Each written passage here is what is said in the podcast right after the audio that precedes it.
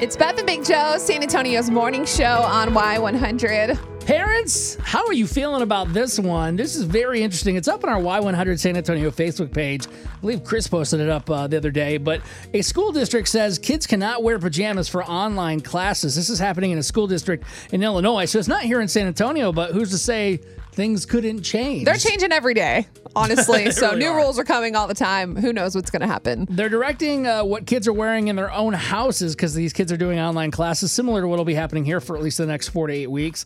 And in the Springfield School District uh, handbook, it has a few things. For example, hats, caps, bandanas, hoods, or any type of sweatbands or sunglasses or, quote, pajama pants uh, that are not allowed to be worn in the building. Well, that's the building. What about at home? They're saying, well, that still counts.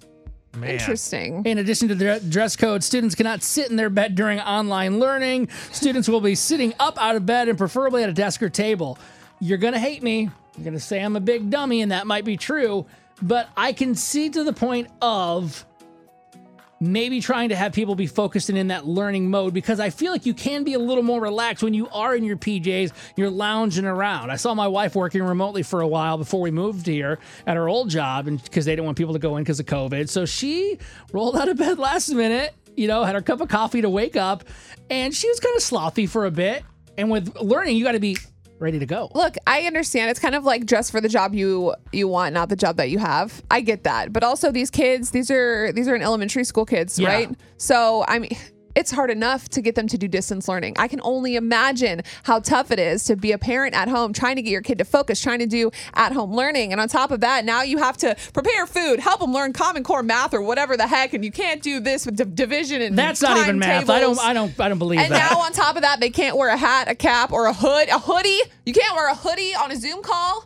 Are you crazy? No. Who makes these rules? I don't think it's that crazy to be honest with you. As a parent, especially with Evelyn, I think it prepares them to get in the mindset because here's the thing: if they're because it also said they can't learn in, uh, from their bed either. So it The gets bed thing I understand. It gets them in the mindset that they're still doing something and gives them structure. It gives them organization that you have to be prepared to go to work. Sure. Like, and that's what I think. And because the thing is, if they're going to be lounging around in their hoodies and pajamas, like learning, then what's to say they're going to be prepared later to get ready for work or anything else? or college. What are, they, what, are they, what are they gonna tell the kid like baby Beth, you know, like fifth grade Beth's in her bed right now doing e-learning, and they're gonna be like, Beth, go to your room. Oh wait, you're in your room. Okay, what what are you gonna do? It's tough, man. Everything is so tough. Look, I don't know. I know what they should do. I have the solution right here. Every What? Friday, let them do pajama day. Just reward them on Friday or do That would something. be a great idea. That's it, All right there. right, Principal Chris- Chris, has Yeah. spoken. You're in charge. NESD, all the school districts here. Chris is making the rules.